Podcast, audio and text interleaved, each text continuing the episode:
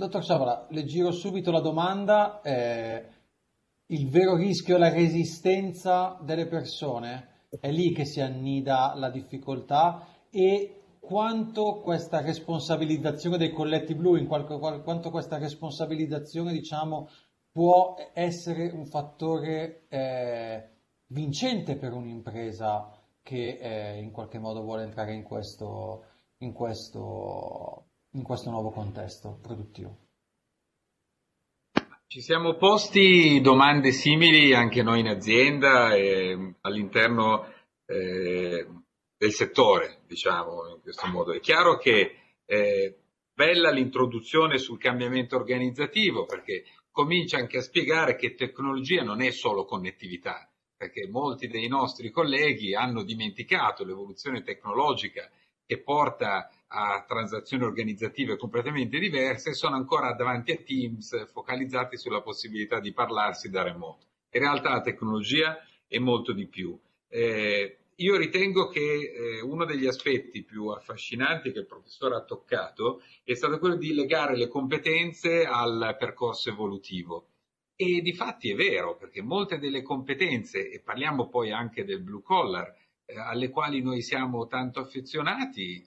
non è che serviranno molto in futuro. Vi faccio un esempio, quando mio nonno eh, era ragazzo, per progettare e fare calcoli strutturali della biella di un motore ci volevano quattro mesi.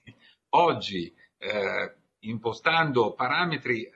esigui rispetto a ciò che in realtà servirebbe, si possono avere quattro o cinque versioni diverse dello stesso componente con già tutti i calcoli strutturali, la simulazione, addirittura anche eh, l'interferenza con altri oggetti all'interno eh, dello stesso sistema. E quindi alcune delle nostre competenze scompariranno. Eh, facciamo l'esempio più stupido che si possa fare, molte delle nostre competenze fisiche non serviranno, la forza fisica eh, di fatto all'interno di uno stabilimento produttivo è stata superata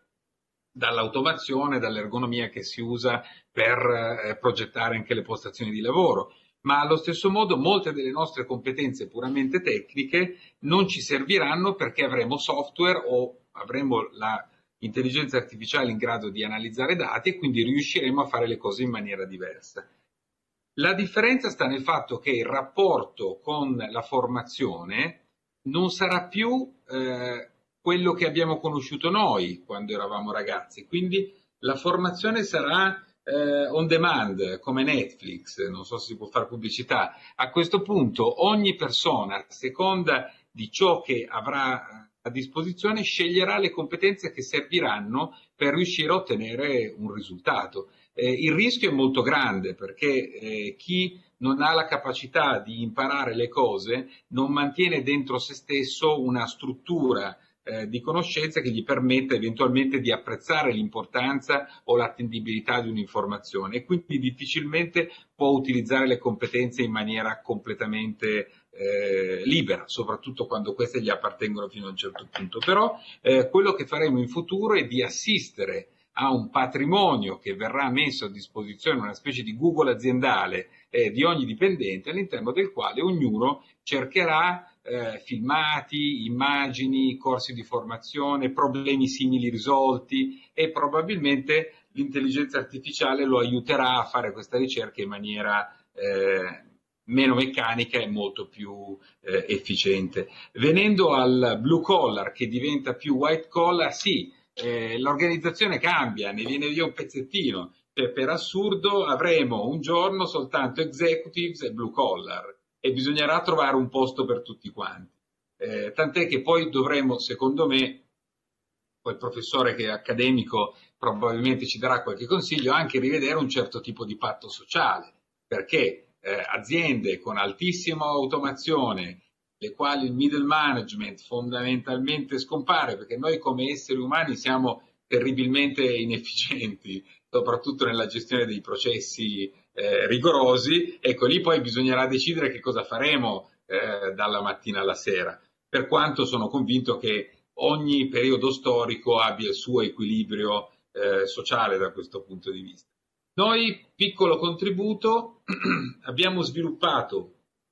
un'applicazione eh, che non ha eh, contenuti fantascientifici, ma che lega le operazioni sulla linea ad una serie di comandi che vengono dati all'operatore. Quindi esistono alcuni comandi eh, non direttamente tecnici, per esempio il saluto all'operatore quando arriva in linea, e poi alcuni avvertimenti non legati al flusso della linea, del tipo guarda, tra 5 minuti eh, terminerà il materiale nel cassetto numero 5 hai sviluppato questa operazione in maniera corretta, la tua performance è aumentata del 4% eh, negli ultimi 5.000 pezzi eh, che hai prodotto, eccetera, eccetera, eccetera. Adesso siamo all'inizio, però la visione del gruppo è quella del super blue collar eh, che pranza al tavolo con l'executive, perché a questo punto l'azienda si è un po'... Democratizzata, diciamolo con una parola diciamo, politica, diciamo, che, che eh, applichiamo al lessico della politica. Però dentro questa riflessione, secondo me, ci sono degli spunti significativi e eh, mi ricollego a questi spunti per eh, fare una domanda in qualche modo collegata, chiedendo ovviamente anche al dottor Crippa cosa ne pensa nel, eh, nel suo contesto. Tra l'altro, piccola eh, battuta premessa, avevamo introdotto il tema della formazione, chissà che questa Google con la formazione on demand, Netflix, che dir si voglia, non sia anche una buona idea per una scuola italiana che ha bisogno di ripensarsi, ha bisogno di nuovi modelli, anch'essa. Eh, cosa ne pensa, dottor Crippa?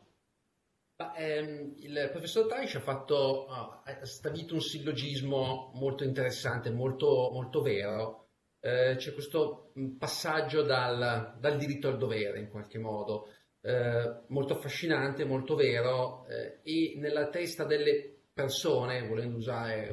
una parola un po' vaga, delle persone, dei lavoratori, eh, nella loro testa eh, i diritti sono in definitiva, fanno parte di quella sfera, ciò che ricompensa i miei sforzi, che siano economici o in natura o in altra forma,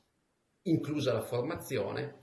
i doveri eh, fanno molto parte di quello che io poi rendo all'organizzazione e eh, il professor Taish l'ha detto molto chiaramente, l'organizzazione poi è qualcosa che l'azienda mette, mette a disposizione e in definitiva le persone dentro l'organizzazione sono chiamate a svolgere un dovere, al punto che si arriva a concludere, ed è molto vero ed è molto affascinante, la formazione diventa un elemento fondante fondamentale per far sì che l'organizzazione funzioni anche nel quotidiano e non più solo come elemento di sviluppo e di ricchezza dell'individuo e quindi diventa addirittura non più un diritto soltanto, ma anche un dovere. Essere formati è strumentale a far funzionare bene l'organizzazione. Io aggiungo un salto logico perché credo che questa circostanza, questa eh, specifica situazione ci metta sul piatto un terzo elemento, dal diritto al dovere al volere. In realtà quello che mi, che mi affascina molto di questa situazione è che in modo abbastanza nuovo nella storia recente delle organizzazioni è che il volere delle persone oggi è in grado di determinare il disegno organizzativo delle aziende. Per la misura in cui io riesco a essere eh, fuori controllo, perché per definizione, e viva Dio è così, lo smart working è per definizione fuori controllo ed è legato a degli obiettivi. Quindi io sto dando il microfono alle persone, sto dicendo loro adesso sei tu che guidi, eh, non sono più io che ti guido. Nel momento in cui abbiamo passato il volante, il microfono alle nostre persone, gli abbiamo dato una espressione di volontà che entra direttamente nel disegno delle nostre organizzazioni. E prima volta eh, nella mia storia personale, non tanto personale, ma nella storia che ho studiato, mi sono confrontato con il fatto che un'organizzazione non viene disegnata nelle, sta- nelle alte stanze dell'azienda, ma è un'organizzazione che diventa fortemente democratica, come ha detto, uh, come ha detto bene eh, il dottor Cancellato, diventa un'organizzazione democratica. Ora, se questo è vero, uh, credo che l'approccio non solo alla formazione, certo anche tantissimo, ma in generale al disegno di questo nuovo normale dovrà passare molto ed è quello che noi per esempio stiamo provando a fare in queste settimane attraverso l'ascolto delle nostre persone. Può essere un ascolto mediato fin quanto si vuole perché è evidente che ci si espone ad un rischio, giusto per tornare al tema del rischio, un rischio non banale, cioè eh, quello di entrare in tantissimi rivoli, tutti di grandissimo valore, di grande spessore, ma che diventano fortemente connotati da soggettività che le organizzazioni non sono in grado di inseguire tutte, perché sarebbero troppe, moltiplicate potenzialmente per il numero di persone che ci sono in un'azienda. Tuttavia l'ascolto delle persone, ripeto, mediato finché si vuole, eh, gestito finché si vuole attraverso dei canali corretti di comunicazione, diventa, a mio modo di vedere, essenziale per costruire una futura organizzazione di successo che funzioni bene per il, top management e funzioni bene per le persone. Perché se non funzionerà bene per le persone, le nostre persone avranno più strumenti rispetto al passato per poter dire grazie, ma per me si ferma qui. Il terzo tema, per l'appunto, eh, grazie mille anche al dottor Crippa, interroga proprio un punto centrale nel momento in cui io vado avanti e mi piace molto questa idea, questa diciamo terza eh, via, quella tra dovere e eh, diritto, che è il volere delle persone. Se c'entra il volere, se c'entra in qualche modo una democratizzazione, un'assunzione di responsabilità all'interno dell'azienda, è evidente che il modello di business di quell'azienda assume un ruolo fondamentale, così assumono un ruolo fondamentale anche i valori che interpretano quell'industria, quell'azienda.